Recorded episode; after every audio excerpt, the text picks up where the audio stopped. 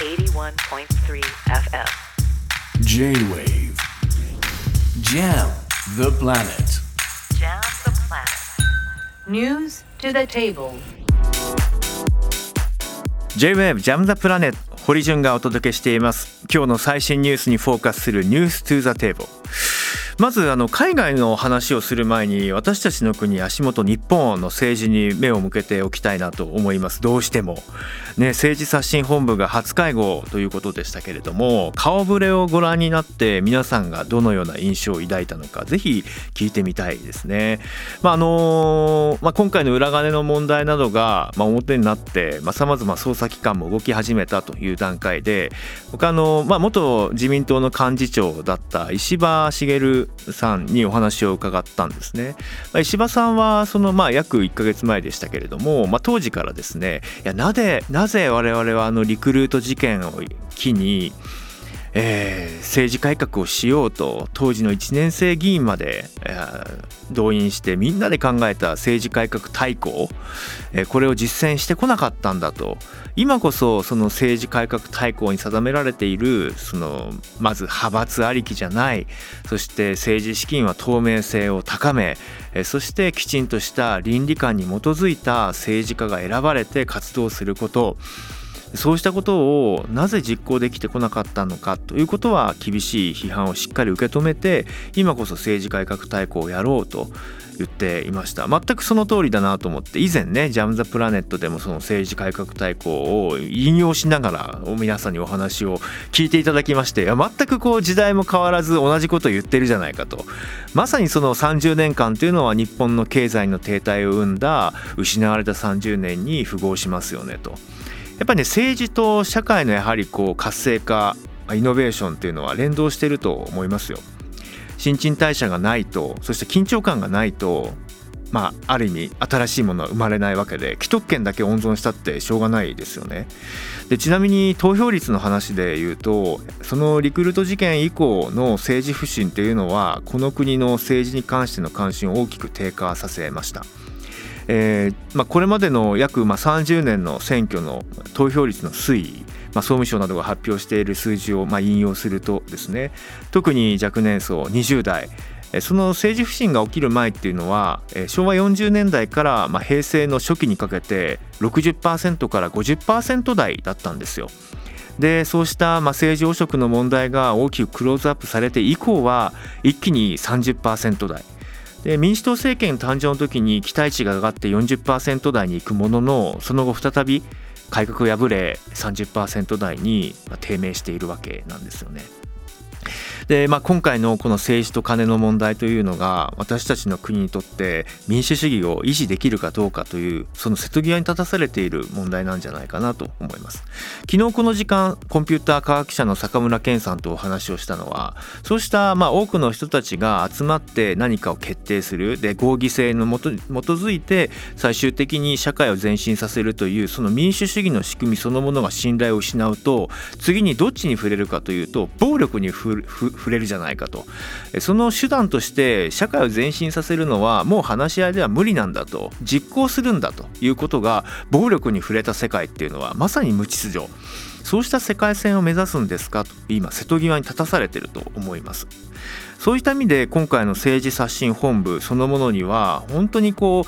ううん僕は自民党の優秀な若手の議員であったりとか中堅になったもうすぐ閣僚というクラスの人たちをたくさん知っているのでなぜその方々が中核に据えられず本部の本部長とかの顔ぶれを見るとこれまでのメンツなんですかっていうのは本当に残念だなと思いました。いやこれはあのメンツだけをメンバーだけを見て判断できないという方もいらっしゃると思うのでだったらしっかりとこう結果を出していただきたいなと思います。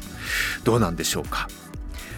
まあ、そうした中ですね、まあ、世界に目を向けてみると今年は選挙イヤーです、まあ、週末は台湾の総統選があります。後ほど特集でお伝えします。でこの年末年始私アメリカに行っておりました。カリフォルニアに行っておりました。大統領選ありますよね。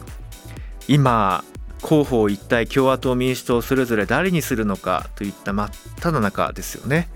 民主党に関しては実を言うと80歳のバイデン大統領が再選を目指すと言っています。えー、一方共和党はどうなのかと言いますと、まあ、今日共和党のまあ、トランプさんの対立候補にもなるだろうと言われていた、えー、クリスティーナ氏が撤退を表明しました、えー、ニュージャージー州の前知事です。まあ、かなりまあ有力候補の一人と言われていましたけども最終的に選挙は勝てないんだということから撤退と、えー、トランプ氏を大統領に二度としないことを誓うとして、まあ、かなり対立姿勢を鮮明にしていたんですが撤退です。でアメリカでは、えーまあ、もしかしてトランプ？もしトラから、まあ、ほぼトランプ一強？ほぼトラに変わったと言われていて、まあ、こうしたこう現状の中でその米国では特にまあカリフォルニアはまあ伝統的に民主党を支持するリベラルな、えー、地域ですからどのように望んでいるのかなというのをちょっと肌で感じに来ました。いや本当にあのびっくりしたのはかつてまあそのヒラリーとトランプ氏が対決した大統領選当時その時もカリフォルニアで取材をしていたんですけども、まあ、かなり早い段階から熱量がありました。街の雑貨屋さんに行ってもですねそのレジの横にあるピンバッジを売っているところにはこうボーと選挙に行こうねでそしてもう街中のお土産物屋さんに行くとやはりそのオバマ、えー、当時の現職の大統領であったりとか、まあ、そしてまあトランプ氏をやや揶揄するようなそうした、まあ、あの物品が並んでいたりとか、まあ、いかにもカリフォルニアリベラルらしいですね街の景色が広がっていたんですが、まあ、今回ですね、まあ、ほぼそうしたこう様子はサンフランシスコなどでは見られずロサンゼルスもそうでした。どういう空気なのかなと思って聞いてみるといや政治についての話はあまり表立ってしなくなったよねと。で特にまあ民主党支持層多いけれどもそうした支持層の仲間たちはどうなの？っていうふうに地元のカリフォルニアに聞いてみるといやあのー、様子見あ関心を持てない失望するでその失望するのところに含まれるニュアンスっていうのはやっぱりガザと今回のイスラエルの対立まあ、それに対しての米国の支援特にバイデン政権の支援の在り方などについてはこうした民主党支持層においてまあ、やりすぎなんじゃないかであったりとか、まあ、はっきり言うともう支持したくないと投票に行きたくないと入れていいんだろうかという迷いも生じさせるというそういう声さえ聞こえてきました。ですから、まあ、今回いわゆるこうアメリカ大統領選史上の中でも極めて稀な80歳の現職とまさに有罪が確定した候補との対立というこの選択を米国市民がしなきゃいけない状況において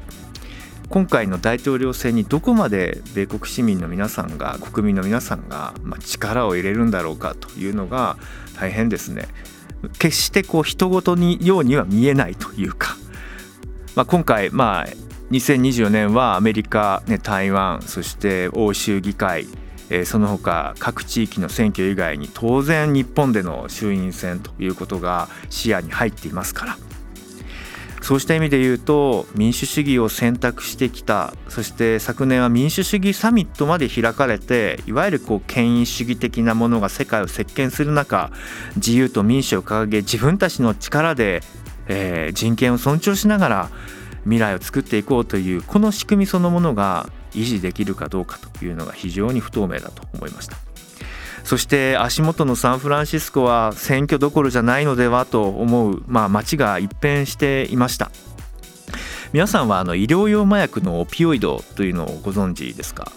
いわゆるあの比較的手に入りやすい鎮痛剤なんですがこの鎮痛剤の薬物の過剰摂取が今大きな問題になっています。オピオイドをはじめとした、まあ、いわゆるこう市販薬であったりとか、まあ、その法律の合法の範囲内でのそうした薬物の依存というのが増えていまして例えばアメリカの CDC によりますと2021年には10万7000人以上の薬物過剰摂取による死亡があって前年比で15%増加だということなんです。で昨年、まあ、この状況にバイデン政権が対策を打ち出すということを言っていたものの、まあ、その背後には製薬メーカーなどもこうしたものが市場に出回りやすくしていたりとか過剰摂取に関して抑止の方ではなくて次の薬を過剰摂取させることでまた、えー、そうしたまあ患者を取り込んでいくような構図に対しての不信感というのも起きていたりとかしていわゆるこうゾンビドラッグと呼ばれている鎮痛剤の乱用で街の景色は一変していました。あの観光地サンフランシスコ中心街からは、まあ、有名大手デパートであったりとか日本初のあの衣料品店ですよねそうしたところも撤退していたりとかして何かアメリカという国のしかもそのリベラルを掲げた国のその足元がガラガラと崩れていくというその世界線においてどのような変容が2024年分断が深まっていくのか注目しています。ぜひ、まあ、この経緯をですね皆さんと一緒に今年見守っていきたいと思いますので民主主義をどうするのか一緒に考えていきましょう。今夜の「ニュース2 the table」年末年始のアメリカ・ロサンゼルスとサンフランシスコでの取材を通じて見えてきた大統領選を控えたアメリカについてお伝えしました。J-WAVE. JAM the planet.